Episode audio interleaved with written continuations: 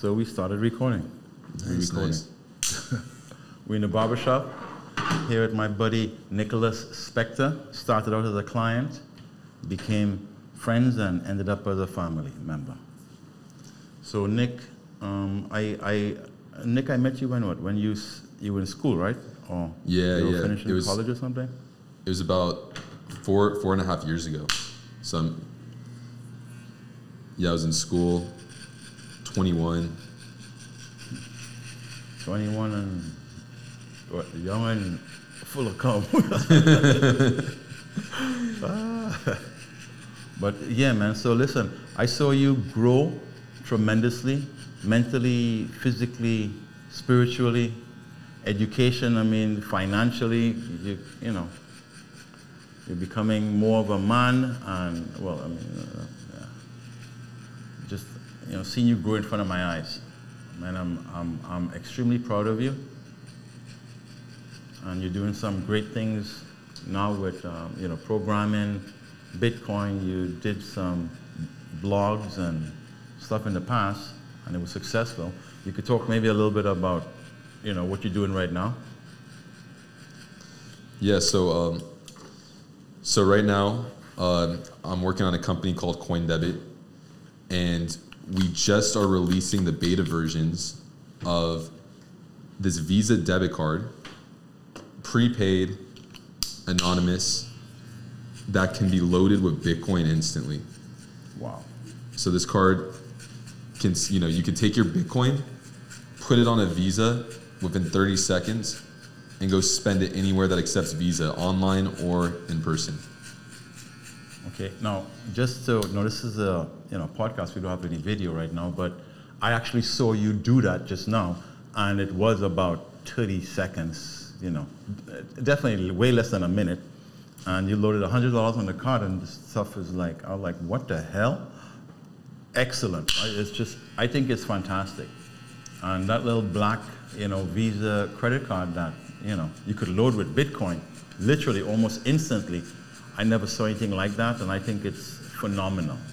Phenomenal. It's a, it's a great idea, and, you know, I can't wait to be, you know, to start using it and just to get involved as much as possible. Yeah, it's so who did you give these cards to, or who you giving it to right now? Um, you know, because like you gave me a few, I'm gonna keep one and give away two. so right now it's like it's friends and family, and then we're also um, I'm also targeting different like Bitcoiners that are active uh, active in the community at the meetups, Twitter. Um, you know, I'm trying I'm trying to kind of target people that that um, actively actively are holding or trading Bitcoin. in the Bitcoin space right now. Yeah, yeah. Yeah, I think that's the that's the best way to, to go about that. And um, In the communities, Bitcoin communities. yeah, and, it, and it's great because it's it's not hard at all to get people to use these cards because you know a lot of people want to hold their you know as much Bitcoin as they possibly can, mm-hmm. and then they only want to you know spend it as as they need. You know they want to they want to hold their net worth in Bitcoin, and then they don't want to have to sell off large amounts. So you can load this card with just as much as you need at, at the time, and, and use it. And You know, sorry, I, didn't- I didn't mean to think. I just got a question. yeah, yeah. Now, don't get, you know, don't bite my head off, okay? Um, I know George will be mad at me for maybe asking you this question, but um, do you think you would be able to, or people would be able to load other coins on the card and use as cash? Or is it only restricted to Bitcoin? Now, reason why I'm asking that is because, like, say, some people might have Bitcoin and they don't want to touch it. They don't want to sell it, they don't want to use it. They just want to leave their Bitcoin for their kids or whatever like that. Now, if they want to take, say, maybe one or two Bitcoin and convert it into whatever, or just leave the Bitcoin alone and just use another, maybe whatever, you know, cryptocurrency, just to load in a card to use on an everyday basis, would they be able to do that as well, too, in the future? You know, at the moment, we don't have plans for that. Uh, but I mean, if someone wanted to, to do that, they could, uh, you know, they could easily easily use one of these apps that allow you to convert on the spot.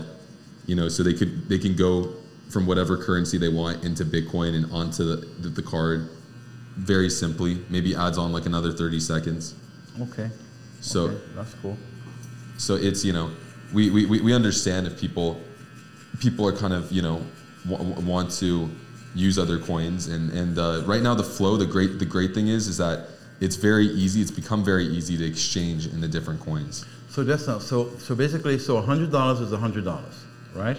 yeah So if somebody have say they have thousand dollars and they don't have any Bitcoin, to buy thousand dollars in Bitcoin and then they can load it on the card. It's still like thousand dollars. It doesn't matter if Bitcoin is one dollar for one Bitcoin or ten thousand dollars for one Bitcoin.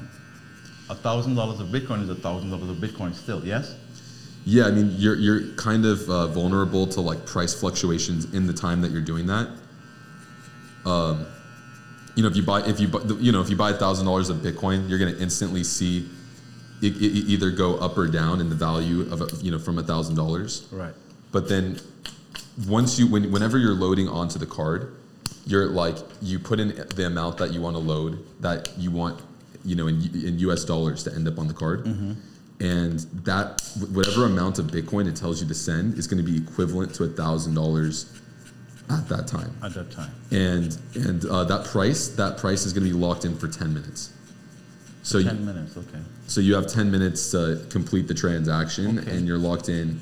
And that price is actually a weighted average of the, like the top 10, I think 10 to 20 exchanges in the world. So you're, gonna, you're, you're getting you're getting the most accurate um, valuation for your Bitcoin. Okay, that's cool. Makes sense. You know, I was reading something on, on Coinbase, I think yesterday or day before. AMP, um, AMP or something like this. You ever heard of it? No.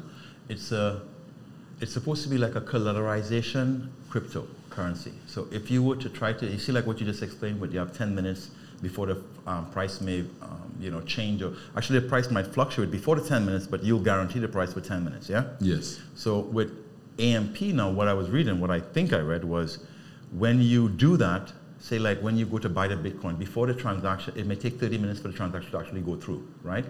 Yes? Yeah. So they'll use AMP as a collateralization to lock that price in immediately. So they'll use, they'll send as much AMP to um, the, um, the address to hold the price. So that person actually got the money already, but it's just in AMP until the Bitcoin transaction goes through to then put it back in the Bitcoin. So exact, so it holds it, the sender, the receiver gets AMP immediately. So whatever Bitcoin and stuff is um, priced there, it doesn't matter with the fluctuation. What you think you're paying or think you're receiving, it's locked in with that collateralization um, crypto. Does that make sense? Yeah, I, I think so. So, so basically, while the Bitcoin is is unconfirmed on the on the blockchain, Yes. the AMP goes through to the the recipient, Mm-hmm. and they hold it. They hold it as as collateral, basically, in, until, Until the Bitcoin I- is, is confirmed, as you said. I see. So, so um, and, and and I'm not sure. You know. Well, I uh, was just learning about this, as I said, like yesterday, okay? okay. Yeah, no, I'm curious about that because Because that's kind of good, no? Yeah, yeah. I mean, it's uh, it's it's definitely interesting, and I wonder, you know, so like, AM, I mean, AMP's trading, you know, trading for a certain price, right? Correct. So it's it, it, it just matches whatever it's valued at that time. It matches that amount in Bitcoin, and then does it go to like a like some type of smart contract where where uh, the AMP return goes back it to the you know to the sender? Yeah, okay. I'm not going to act like I know that much more about it. Um, that's about it so far for me with the, you know, AMP. You know, I'll read up some more and I'll be able to talk a little bit more. But Yeah. just, you know, that's something I was just reading and I found it, you know, interesting that It, you could kind of like capture or lock in a rate just so you know you kind of guarantee because that was always the fear with me with bitcoin if i'm trying to sell something and i got to receive bitcoin it's like you know depending how much it fluctuates you could lose money before you even completed the sale right yeah, i mean potentially make money too make more money Yeah, see, that's um, I mean, the beauty is is that there's a lot of merchant services companies for Bitcoin now that are kind of handling that lock-in for you. So, so like there's that, that 10 minute lock in, you know, that's covered by the merchant services company uh, for us. And But you said 10 minute lock in, and it could take even longer to, you know, for the Bitcoin to, to transact, right? Hold on a sec.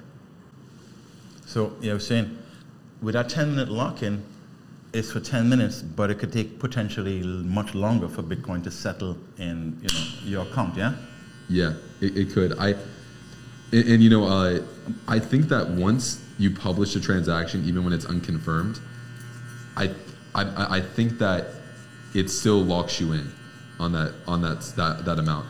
Um, For longer than 10 minutes? Yeah, and I and I'll, I'll be honest. I actually, I, I, I had this question this week because I was wondering if someone were to send a transaction with a small fee, a very small fee that maybe might take even a day to get confirmed. I wonder how m our merchant services company is going to handle that transaction. And uh, you know, these these are questions that that uh, you know we're, we're, we're, we're still solving as well. Um, in the long run, it's not too big of a concern because most people are going to be using Bitcoin Lightning in the coming years. And uh, you know, most In the rec- Lightning Network? yeah, the Lightning Network. And most recently, we're seeing that uh, Cash App implemented Bitcoin Lightning. Uh, the Strike app, which is very popular now for transacting, uh, buying and selling and transacting Bitcoin, is, is you know using Lightning. Um, a lot of these apps are natively using Lightning. And just to give some some background, you know, Bitcoin Lightning is is um, essentially a feature of Bitcoin that allows you to send it with an extremely low fee, usually less than a penny, and instantly. Less than a penny Yeah, to send Bitcoin, right? yeah. Wow. How much Bitcoin? Uh, it, so that's where it depends on. It depends on the network. So, like the network right now, like the way Lightning works is it's like a peer-to-peer type of thing. You know, think like LimeWire, uh, Napster back in the day, where it's like you're downloading. You know, you're connected to a bunch of other people. Right. and you know you open up these channels with each other to transact and depending on how much you fund these channels depends on how much you like you can transact so um, so there is limits on lightning i have seen And give that me an example, please. oh like an example of uh, yeah, like the, a transaction amount or something that'll push it up, or you know what I'm saying, like move it around. Give me like a, a, a like a working example, if you if you could. So, um, so I mean, with Lightning, for you, for me to send a coin to UQ, Yeah. you, you we, we would have to be connected in some way, and that doesn't mean you know we could be connected directly, or we could be connected through um, through like a third party. Exchange or something, or how? Yeah, so even ex- connected. So, Oh. So yeah, so um, it's kind of like when you're dealing with a peer-to-peer network, it's like we literally would be um, like have an open connection on these nodes that we're using to transact with each other, and that connection would have to be funded. And I don't want to go too much in the mechanics of it, but uh, essentially, like we when I if I wanted to send money to UQ, I might have to go through five other people where they essentially I you know it, it, the transaction goes and it, let's just say you're connected to George, Right. and uh, you know George is connected to me. I would when I send the transaction, it would essentially be saying, "Hey George, if you pay Q five dollars, I'll I'll reimburse you five dollars." You serious? Yeah, and so this is the Lightning Network, right? yeah. So so it's everyone on the Lightning Network could could transact basically. You're saying. Yeah. And so they're connected by the Lightning Network. So that's already the connection. So they can just go, as you say, peer to peer, right? yeah. Okay. So how do you get connected to the Lightning Network by just owning Lightning, or how? So there's a lot of apps now that make it really simple where you just go on this app, you send Bitcoin, and then it instantly now becomes Lightning. Okay. Okay. So that's Cash App then. Yeah, Cash App. So if, so when we use Cash App and send Bitcoin, we're using the Lightning Network, right? So I, you have both options. You use both normal Bitcoin and Lightning, and they're trying to. They're just starting to implement Lightning, the Lightning network. So now you can also send through Lightning, and it's simple. It's it's it's the same thing. The only difference is that they label instead of Bitcoin, they label it in Bitcoin. They label it in Sats, eh, or, or short for Satoshi. Ah. And so now, uh, Sats, right? Sats. yeah, and there's a hundred million Sats in a Bitcoin. So I, if you remember, Q, I think I told you about million this. Satoshi. Yes, it- one, yeah, 100 million, correct. 100 Yeah. million Satoshis in, um, to one Bitcoin. Yeah. And uh, so it's, I mean, the beautiful, the beauty of, of the Lightning Network too is that it's rebranding Bitcoin as Sa- Satoshis. And I think that's super important because, uh, no, you know, everyone always, the, the common misconception correct. is someone says, how can I have a fraction of a Bitcoin? A lot of people don't think they can have a fraction. Correct. You're 100% right. You know what? I, Jesus, my God. I'll tell you something. When I was learning about Bitcoin, what, eight years ago, Yeah. my bro, I learned about Bitcoin after reading, you know, like a whole bunch of books or whatever like this and stuff, Bitcoin, Ethereum, all this blockchain. And I was telling everybody, yo, buy Bitcoin, take your money and buy Bitcoin. It was $7,500 at a time. $7,500. Yeah. Everybody asked me, so did you buy Bitcoin? I was like, bro, I didn't have enough money. I was thinking I had to buy one Bitcoin. Yeah, yeah. I never bought the bloody Bitcoin. So all what I learned about Bitcoin, listen, so I learned a lot about Bitcoin, and I didn't realize I could buy, you know, like whatever I wanted in the Bitcoin. I thought I had to buy at least one Bitcoin for it to make any sense.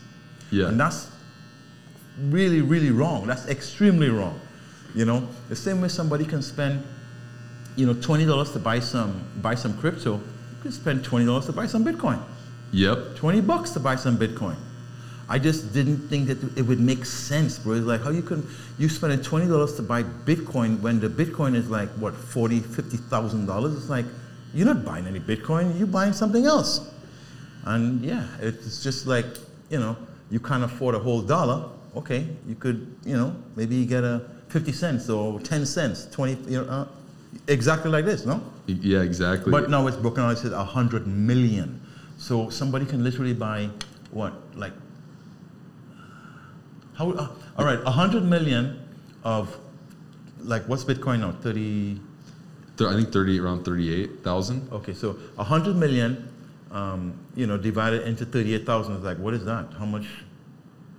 What's like what? Couple cents? So Not even right? Like less than a cent.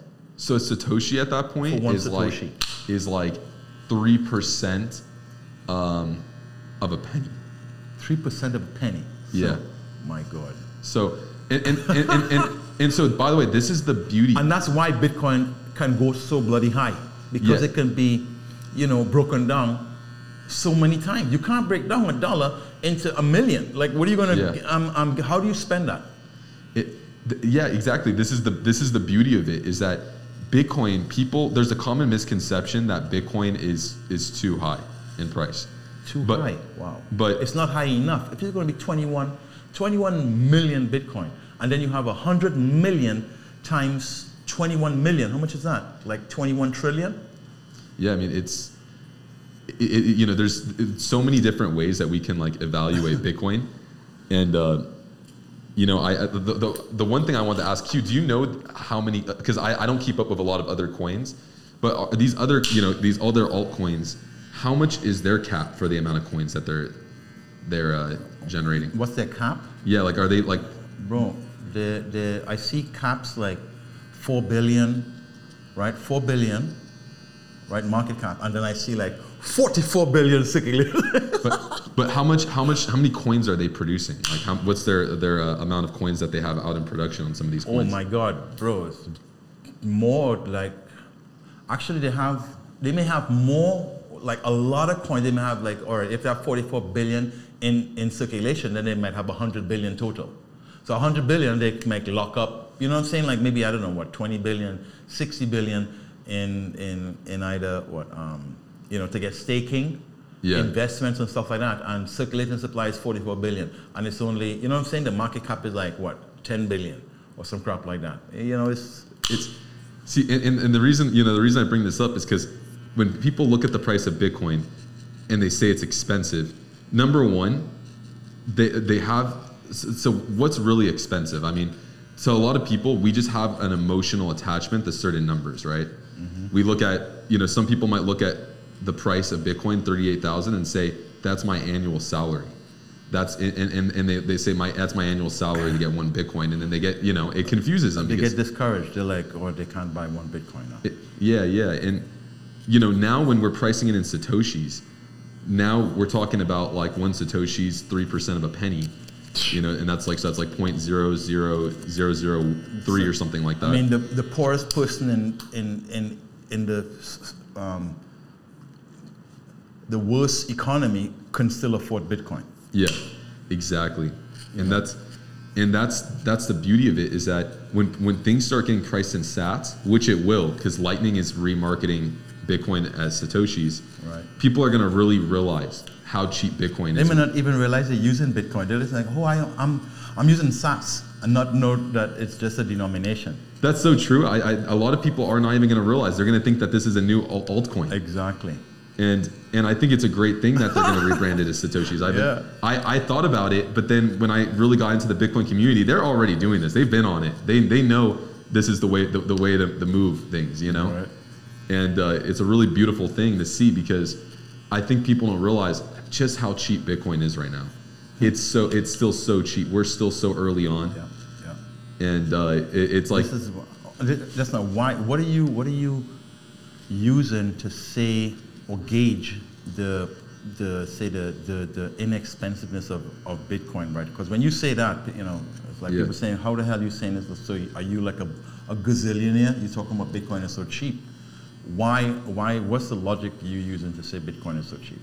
You know, I, um, I, I, I, number one, the big comparison the Bitcoin before was was gold, but now I'm just looking at it as a global currency, and I really look at it like, I, I try to look at it really simply in that, what if we were to divide 21 million Bitcoin amongst amongst the 8 billion people in the world? You know, and, Yeah. uh, and, and if you really think about it, it's like if you can get that amount of Bitcoin right now, I mean that's that's um that's what that's not. I mean that's let me think like that's yeah it's like not that much bitcoin to accumulate right now and then if you can accumulate more than that then you're ahead of the game Then now now now you're going to be When you say to distribute to 21 um, to 8 billion people in the world, yeah? yeah The 21 million, um, in the, you know, looking at it from the standpoint of like 100 million Satoshis in one Bitcoin, right? yeah You mean like if there'll be enough for everyone in the world? yeah yeah there there, there will be enough but i guess what i'm saying is that if we were to look at that dis- an even distribution right now Right? And you were to say like okay like that's not that much bitcoin. Like you can buy that like I'm, I, I'm, I can't do the calculations in my head right now but it, it's not that much. It's you know it's like if you could buy even a fraction of a bitcoin you're you're ahead of the game. But it's like if you if you can accumulate a bitcoin like a full bitcoin now you're like the top 1% of like wealth or, uh, uh, of, of wealth. Top 0.1%. You know because if if we all start transacting in bitcoin at some point then all of a sudden like and you can get your hands on a little bit more you know more than that more than that even distribution then now now you're now you're you're wealthy now you're in the top you know the top wealth of the world Right. and uh, you know and So, Justin, you're saying, okay, I don't mean to cut you off. I'm just trying to wrap my head around it, okay? Yeah. So you're saying if you could get at least one Bitcoin, yeah? yeah And if it becomes a global currency, which people, you know, everybody, every bank was saying stay away from Bitcoin, don't use it. Everybody talking about Bitcoin in a bad way, you know, the big institutions, but all of them secretly buying it up, using it, and adopting Bitcoin. So it looks like it's definitely headed in that direction, or you know what I'm saying, something close to that, yeah. yeah in fact let's let's also even remember that the us government's now one of the biggest bitcoin holders They are. Yeah, because they they uh, they I think they got a lot of that Bitcoin back from that scam that happened on Bit, uh, what was it uh, Mount Gox Mount Gox, okay. or I, I, I, I yeah those the, they've recovered a lot of that Bitcoin Mm-hmm. and my understanding is that they're still holding that they're still holding a lot of these this Bitcoin. I remember the government auctioned off Bitcoin at one point, huh? They did, and that's why I'm, I'm cautious to say that I, I, I know that they're really holding because I know that they did auction it off. I don't know if they plan on auctioning. We don't know how off. much they really, you know, well, I don't know exactly how much they auctioned off and kept or whatever the case was. But there's, there's, there's never going to be 21 million Bitcoin, right? Because so many people lost Bitcoin. They gave it away, they bought it, and then they now don't have it. So, I mean, would it, I mean, they may have produced 21 million Bitcoin, but I don't think there would ever be like 21 million Bitcoin, you know, available to everyone on the planet, right? Yeah. because we have a lot of Bitcoin that's lost and that will never be regained. Yeah. Ex- yes, exactly. It's it's a nice little uh, redistribution of wealth. Yeah. Now, you know, I was thinking about something. Huh? I was, you, um, uh, you heard about quantum computing? Yes. Now, they say if you have a quantum computer, this could possibly be able to hack the two-factor authentication codes and all this stuff and hack people's account and steal crypto, yeah? So, that, I'm not saying it's question. 100% yet or anything but I'm saying, is that like, you heard about anything like that? Yeah, absolutely. That's that's been a common fear as being the one way that you could hack Bitcoin. Uh, 'Cause- right. With 'cause- quantum computing. because because you know like like just to give a little understanding about how bitcoin works it's like you have this you know you have this key to access your bitcoin this private key and it's a 64 i believe it yeah 64 digit hexadecimal um, like code It's 64 128? um, i think it's 64 Oh, okay. and then hex you know hexadecimal um, yeah i believe it's 64 i i, I could be wrong I, I think I was talking about a SHA, SHA, SHA, um, something with the SHA. Yeah, SHA two. They use shoot SHA two fifty six in 256, different like in- in- you know is it, uh, the way the way that so you know you have this key and then you use I think SHA two fifty six and some other stuff to basically you know and, and by, I, I knew a lot of this stuff but I, I, I know. constantly I, forget. I, I, swear to God, I forgot Yeah. a lot. Okay, so but whatever. Listen, I'm Yeah. not an expert. This is not financial advice. Do Yeah. not listen to me. This is just behind the barber chair talk. Okay. So, So- so, you have this code, and it accesses your Bitcoin. You basically derive your Bitcoin address from that 64-digit key.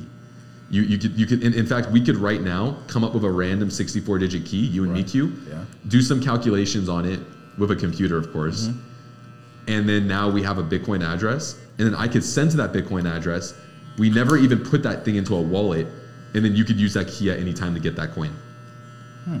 So. Wow. So uh, a quantum computer could just go through all of the variables in what a minute, a couple hours, and just like get keys. No.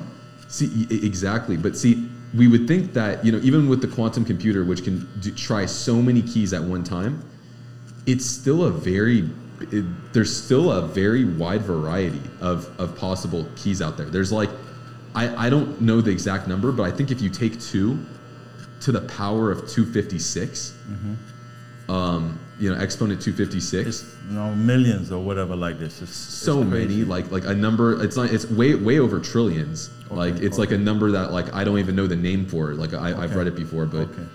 so now that's the amount of possible private keys so it would actually be extremely hard for let's just say we have a supercomputer right now it would be like still impossible at the at, at today's rate of computing But that's right now. something. So okay, so then, well, this is if, I guess this is if only, you know, quantum computing comes out by say, say, all right, say, you know, everybody talking about Russia gonna do something with Bitcoin and make it crash and all that stuff. Um, say if Russia was to get the first quantum computer running, well, they could potentially maybe steal people's Bitcoin, right? I think so. I think they do have quantum computers right now. I think the level they would have to evolve to a point, to that point. But then now, we could, in, in a way, indefinitely. You could use quantum computing to protect the Bitcoin as well. uh, you know, I didn't think about that. Yeah, because that's, I mean, the same way you use it to hack it, if you use quantum computing to actually create, uh, instead of 64 or a 64 um, hexadecimal code, you have a 100 and, or 500 hexadecimal code now. So, you know what I'm saying? It's, it's just in the, it's the same way, like if I have um, a bulletproof vest, you have bullet, armor piercing bullets. You know what I'm saying? So you have like everything for a counter or counter for everything, yeah? There's actually an even simpler way right now. So there's something that people use. They're, they're becoming more common called a multi-sig signature wallet, multi-sig wallet. Mm, I heard about that, yeah. And essentially, that means that instead of just having one key, you have three keys, and you need two out of those three keys to access the Bitcoin. So we could actually, right now at this moment, start building these multi-signature wallets that require many more keys hmm. to access the Bitcoin. And then at, at that point, we have literally exponentially increased the the Security. safe the security of Bitcoin right now. And we oh. can theoretically just do that Right now. right now and always stay ahead of quantum computers. Okay, so let's one more thing for quantum computers. Say if somebody have a quantum computer, is it possible you can use a quantum computer to try to find lost Bitcoin? So we, you're not potentially stealing it from anyone. You could maybe people will come and say, "Hey, bro, I had a, a computer like this back on," and they give them a date, they give them some account number, some kind of thread of evidence to to investigate back. You know, like Yeah, yeah. Um, um, um, reverse engineering, right? Yeah. And they give them something and say, "Could you use a quantum computer to try to recover the Bitcoin I bought when I was 15?" So that's an interesting question. Um, I haven't thought about that too much, but what I will say is that the because the Bitcoin address is derived from the private key, there's nothing in that derived address that would give a clue to how the what what the private key could have been. And because of that, it would still be like I, I think that you would still be throwing shots like like dart In you know dark? darts yeah in the dark. Okay, cool. So, um, I mean, I will tell you there is cool tools if anyone was ever interested. There are cool tools for if you lost your private keys. It can actually scan your hard drive and look for private keys. Uh, even if you wiped your hard drive, it could scan and look for data that was not wiped, that was not overwritten, and look for private keys. It's really cool. There's actually, you know, and uh, there is ways of recovering Bitcoin possibly if you ever did corrupt your wallet. That's actually something I wrote some code for recently myself because we had a corrupted wallet and I was actually able to go in and find keys from this corrupted wallet and get some Bitcoin off. Wow.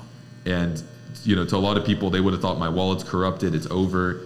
And uh, you know, there, there is there is methods of, of scanning your own devices for private keys. I mean, essentially, you could even maybe you know plug in several hard, old hard drives and say, I'm going to scan them and see if I could find any trace of my old private key. Oh, shit. So right now you're saying people could go to and get old computers and just scan hard drives and looking for Bitcoin Yes, keys? yeah, that that, Shit, that is a okay, thing. that's not a bad, you know. Instead, people trying to like take computers and take the copper and the gold and the silver out of the computer. Look for the bloody Bitcoin, yeah. Look for the keys, the Bitcoin keys. I think that will worth a little bit more than the copper, no? Exactly, and th- and you're bringing up a great point, Q. Because look, for many years I've been a big ad- advocate of do not you do not sell a computer uh, or do anything throw away your computer until you have not just wiped your hard drive, overridden it with information. See, a lot of people uh, are unaware of this, but when you delete a file on a computer, you are just deleting the link to that information. That information is still there and can be recovered. Hmm. If you if you reinstall Windows on your hard drive before you sell it, mm-hmm. you th- th- there is still your data sitting on there, and the right person could go through and find those traces of data and rebuild your files and potentially your private keys. So, you know, I always say, you know, when it comes to hacking and it comes to this stuff, there has to be an incentive, mm-hmm. right? People don't just hack. Uh, just for ha- well, for- they do hack for hacking's sake, just for the experience, the education. Yeah, yeah. You know, and then after they maybe they realize they could do it, then they may do some other nefarious things if you know maybe they need hard up for money or something. But absolutely. I think it's always started off with curiosity. I don't think anybody starts to hack to say, "Oh, I want to make money." Well, maybe some people. I, I honestly, I was hacking when I was 13 to kick people off Xbox Live. So I was, I was for me, I was the, I was like a, like I was doing it, and I was like not trying to harm anyone in any serious way. I was just a kid. So that's how a lot of hackers start off. They start off as kids. You're absolutely just playing right. around, playing around. Like I, I'm not gonna lie, I was playing around with with you know a little bit of hacking too. This um, sub seven, you remember, right? Yeah, yeah, you told me about seven. that. So, So- so, uh, but but that what's in, so you know what's going on now is that now there is much more of an incentive to hack people because Oh, hell of yeah. Bitcoin. Man, Bef- you could be a, you could become a billionaire hacking now. It's so it- it's yeah, like what you brought up right now, such a valuable thing. You know, I used to be worried about people going through my hard drives. You know, people sometimes would go to the recycling center where they used to put a lot of computers. They could go through hard drives. Now, before you know, people might have been looking for other sensitive information people held on their hard drives. Now you could find someone's private, you know, private keys and potentially steal millions of dollars. And then so okay, listen to this now. Someone have private keys on their computer, they which they thought that they erased or it got corrupt. Um, their computer, their hard drive got wiped out or whatever the case was. Yeah. And um, then they take the computer, it's, it's, it's outdated, slow, old, and they say, okay, they get rid of it. Yeah. Yeah. Like, Yeah. it's So you you can't get rid of none of your computers now because I mean, you know, Yeah, I mean, I, I, I honestly, I, it's best practice to just hold on to your hard drive, overwrite it through, like, you know, seven times of information, Wow. like Department of Defense standards, and then just break that thing with a mallet at that point. And then, and then if you have a, a solid state drive, which is becoming, you know, it's much more popular today. Yeah. There's actually a way you have to, a special way you have to flash it. You have to use some. There's different ways for different hard drives, but you can mm-hmm. you can wipe the thing like instantly, but you have to do it a certain way. Hmm. interesting.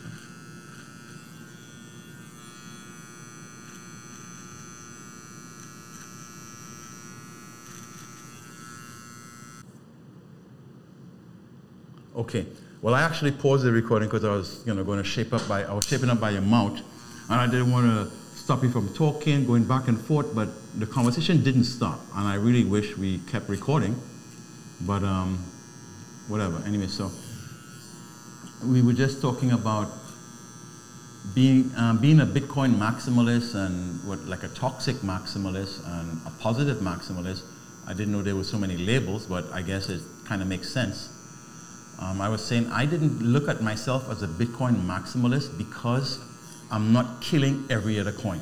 And the majority of maximalists, I can't say I didn't, I spoke to every Bitcoin maximalist, but the majority of maximalists I spoke to, spoken to, they always say there's no other coin. Bitcoin is the only one, and every other coin is a shit coin. You know, um, that I just say, I, I, I can't say that I can't because I don't know. I'm not the end all be all. I don't. I can't say Bitcoin is end all be all whatever. I know it's the first or one of the first cryptos. It's one of the most secure ones, the most trusted. I know it is almost impossible to be hacked or cracked and broken right now. Um, so it definitely is the premier coin. Okay, it is the premier coin. I mean, hands down, it's the premier coin. But I can't say it's the only coin that's going to be here in the in a hundred years or in whatever 20 years and stuff like that because we're still at the beginning stage. We're still at the beginning stage. And what you just said, I think I don't know if we recorded it, um, but you said Bitcoin could learn from other coins. I think Bitcoin is learning from other coins, and it's the Bitcoin community, it's the nodes, the people that run the nodes, that's learning from other coins and implementing new stuff with Bitcoin. Yes or no? Yeah, I mean that's. I mean, look, I don't know enough about other coins to ever be able to say just yet what what is or what should be. Right now, I focus primarily on Bitcoin, and I I'm on Bitcoin only. Our company is Bitcoin only, but at the, but it's the way I see it is that um, these some of these other coins we see different things happening, good and bad that we can learn from. For and, and, and a good example of that is, uh, you know, proof of stake. Uh, It, it's interesting. It's a really good use case to see how proof of stake is working with other people because a lot of people in the Bitcoin community see proof of stake as insecure. And based on the limited understanding I have, I can kind of understand Why? that. What, what you know, it's and uh, we're seeing these other coins implement it. But just now, just now, now we already we start. I didn't mean to cut you, but we started talking now about proof of stake. Um, You know, we kind of assuming everyone knows what the hell we're talking about. Okay, so proof of stake is right now in Bitcoin, the way that you mine Bitcoin or process transactions is through proof of work. Right. And with proof of work, you essentially use um, specialized computers that run Like gaming computers, uh, gaming. like powerful gaming computers. Well, gaming computers, that's more like, th- so for Bitcoin, they use more what they call ASICs, which are just, they're special computers that, where their CPU is meant to, to work on the Bitcoin, the algorithms necessary to mine Bitcoin. So gaming computers can mine more so like Ethereum and like these Ah, other okay, coins. okay, okay. They all use different algorithms, and the algorithms, uh, gaming computers, their their video cards It's are video cards, are able to mine the algorithms for other coins. But for Bitcoin, it's like they use these specialized devices that are literally made just for Bitcoin Okay. and they they solve random out like you know mathematical equations to uh, to essentially help build a block of Bitcoin and add it to the blockchain. So, Now, okay, so basically, proof of stake is using the actual coin that you're going to stake. So you you get the, the, the crypto, right? yeah, You stake it with a node, and Yeah. this node uses your stake coin to run and solve the problems. Yeah. So essentially, you get almost like a you know. And by the way, this is my limited understanding of it. You get like you you stake your coin, like you said, and based on how much coin you staked, you get like like you get like a higher probability of winning the, the, the mining reward and, Yeah. and, and helping process these transactions. Um, like you'll get more, you'll get more rewards with the higher staking amount that you have. Yeah. Yeah.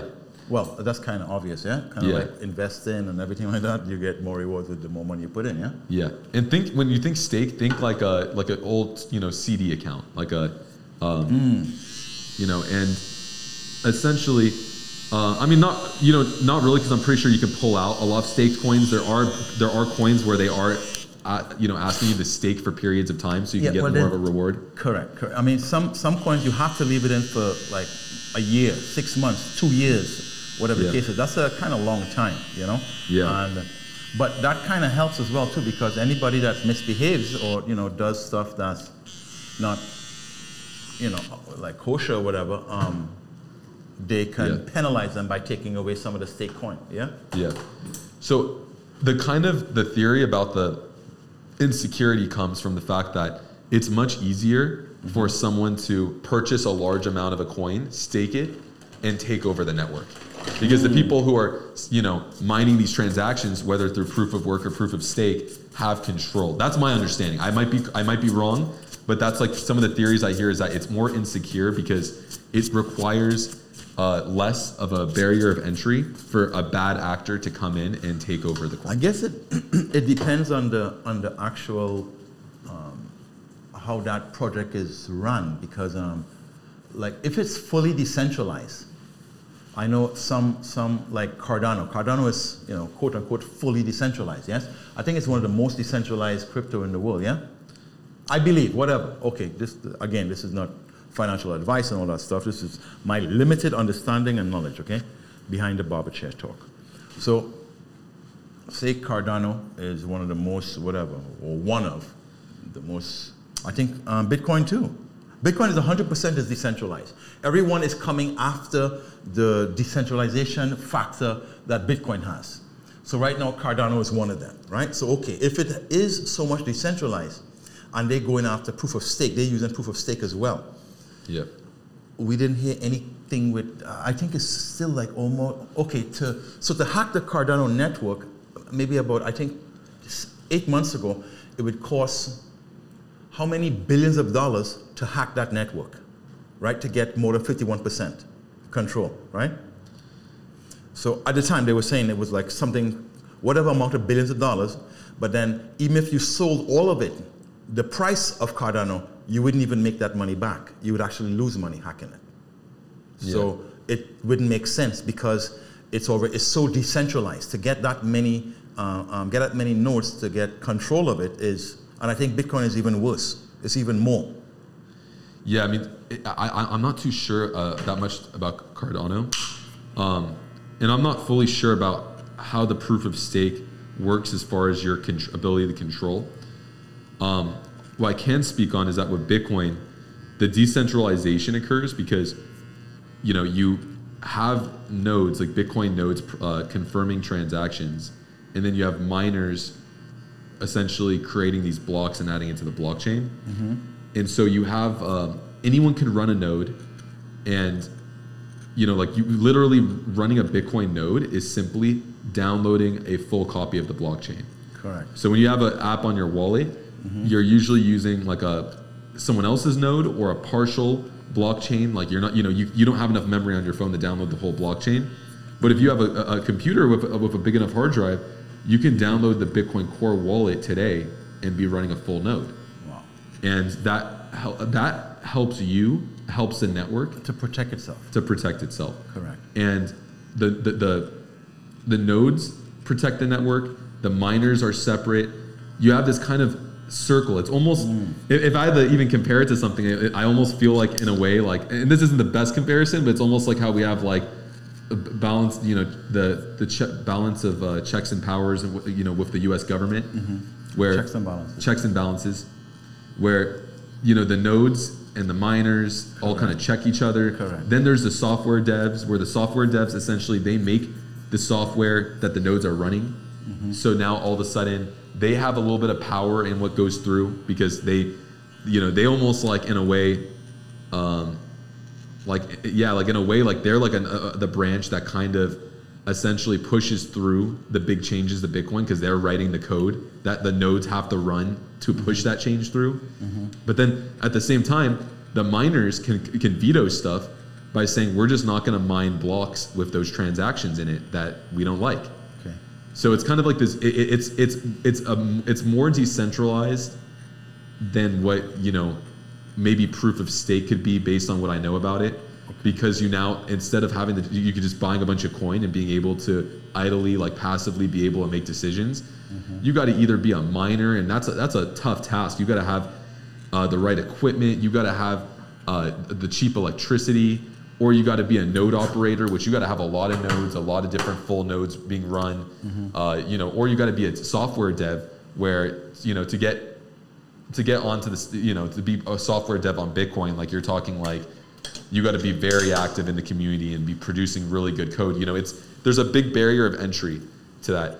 And what, the the thing that always kind of concerns me, I guess, with proof of stake is that what if some of these governments, which they already are, have accumulated a lot of Bitcoin, you know, what if they want to attack the network?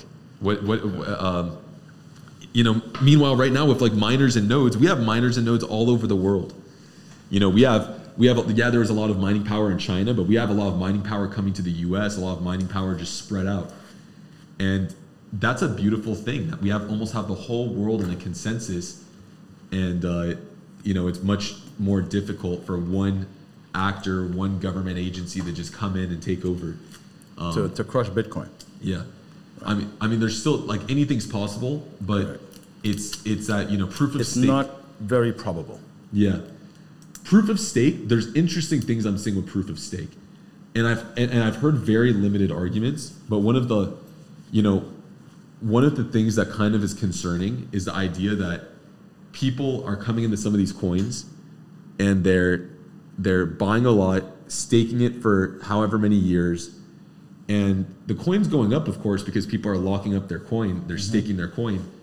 But in a way, like, what if, you know, what, th- th- if, if this coin doesn't have a use case, and it, it, it- kind of seems like a little bit like a, a like a Ponzi scheme in a way. Like it's it's a little bit, you know, like what if people want to pull out their profits? And uh, and their, their you know their coin their you know all of a sudden people start you know let's just say maybe someone's a lot of people staked coin to this year. Right. and then that stake maybe comes up a few years from now. And then all those people want to sell and then some other people have staked coin for 10 years 20 years like what you know if there's no use case Right. At the time, point- at the time, right? At the time, you you say like, um, everyone's stake for a number of years. At the time you're ready to pull it out or whatever, there may not be the use case for you to even sell it. You're saying, yeah i mean like i mean yeah pe- maybe people could sell it they'll be on exchanges but Right. at some point if this thing doesn't have like a a, fu- a fundamental a good value, utility. Yeah, because you know, right now people people are staking coin because we have a lot of money flowing around in the economy. Well, my bro, listen, NFTs is now starting to hit and become popular. So you think they would incorporate the like use case of with different cryptos with now more NFTs and different stuff with NFTs and just kind of like building the whole ecosystem. That I mean, that's a that's a possibility. What if let's just say this coin that maybe had no utility before says, well, you know, some people start publishing very popular NFTs on that blockchain. Now then- it becomes, you know what I'm saying? Yes. Yeah, that I mean that's that's a possibility. You know, the thing I always get concerned of is I think back to how markets have you know we have when we have cycles in the markets and we had the correct. depression.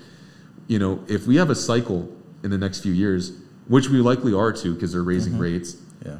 and people say, "Well, shit, I want to pull out my uh, my coin. I want to pull out my my hex coin, and uh, you know, I need that money right now to pay the bills."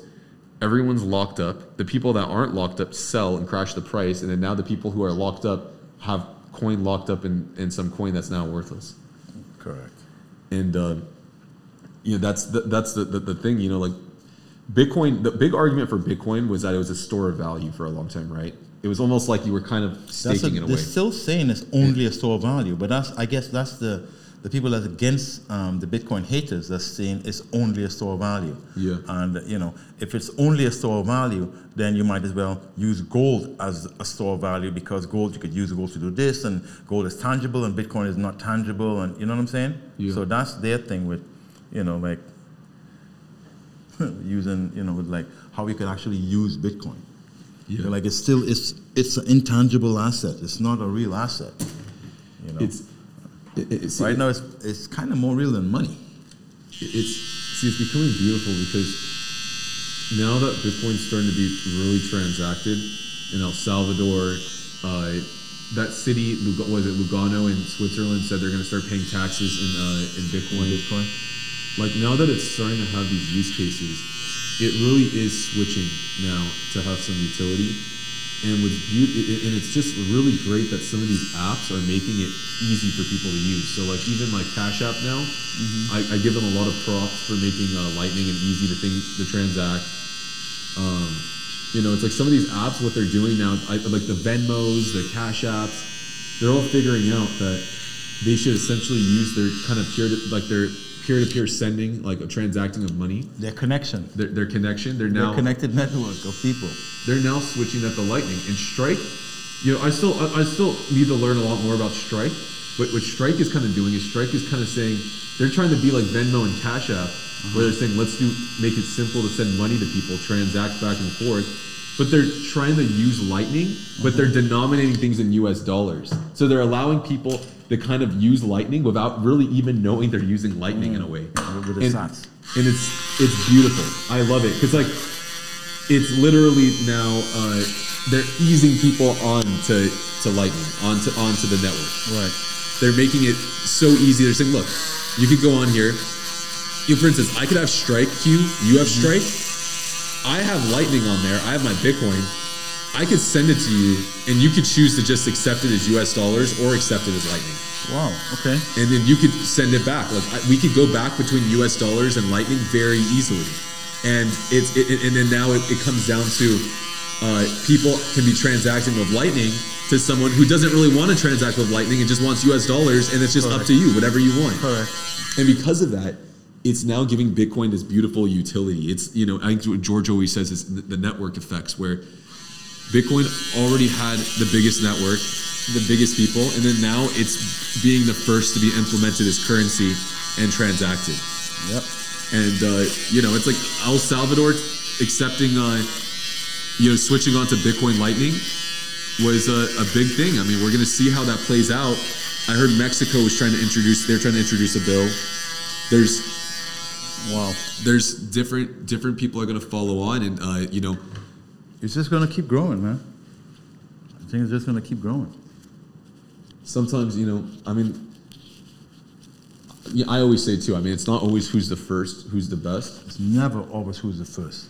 but the beauty with bitcoin is that because it's not centralized we have accumulation we have like a synergy of the world on it you know it's not like uh, myspace or facebook where there was one there was one captain behind there and we had to rely on them to perform Right. it's like with bitcoin we have a like a, a, a deep a deeper consensus you know Yes. And uh, you know, with these other coins, like yeah, that is a little concerning sometimes when I hear about coins that are really kind of run by one person. Mm-hmm. You know, like um, You have to trust this person. I mean, I, I see that right now. I'll be honest, I see that with Hex. I still, I'm still, my opinion is still on the edge with uh, with the guy who's running Hex, but I do see that there's a very deep following, and I see that it's not just, it's not really the, a following in Hex, it's a following in in their leader, and we have to hope. I think we have to hope he's benevolent. Right. right? And like that's that's a hard thing. We as I we don't. know. Yeah, I hate that. I don't want to hope. I don't want to hope anything with anybody. Yep, exactly. You know, I don't want to hope anything with anyone. because that defeats the purpose of Bitcoin and, and I mean of all these cryptos. So yeah, so we're gonna wrap it up. Now maybe it's kind of uh, we got interrupted. Somebody knocked on my door just now and asking me for, you know, census information. Um, so Nick, you could tell everyone or say what's what's your website, how they can get more um, information, or they can actually purchase these cards. So Yeah, so you if you can go on our website, which is coindebit.io, and you could actually generate a virtual card right now if you want to. For the physical cards, we're in beta and they're going to be sold online and also in stores within the next 6 months. But uh, if you are interested in being a beta tester, you can actually cont- email us on our website or follow us on coin underscore debit on Twitter. And I'd be happy to personally send cards to you so that you could start using them. Yeah, hundred percent good. And you know, the couple cards you gave me, I'll just give them out as well. yeah, yeah. I'm gonna give you a whole You know, stack you- here. Yeah, give me some more. I'll, I'll, I'll, I'll pass them out. You know, I'm gonna use. I'm gonna use some Bitcoin too. I'm gonna use. I, I gotta say, okay, I bought this with Bitcoin. I gotta use it. I'm gonna make a video when I actually use it to to purchase something with Bitcoin. And I'll be like, okay, so people talk and say you can't really use Bitcoin to buy small stuff. Here, I'm gonna use some Bitcoin to buy uh, what a shake. You know, one of my lunch meals or whatever like that. Yeah. Yeah. Just like that. Bitcoin, baby. So, oh, we was talking a little bit about. Yeah, yeah, I'm, I'm starting again. Yeah, yeah. Let's let's let's let's clip it. Yeah, let's cut, cut, cut. That's it for today.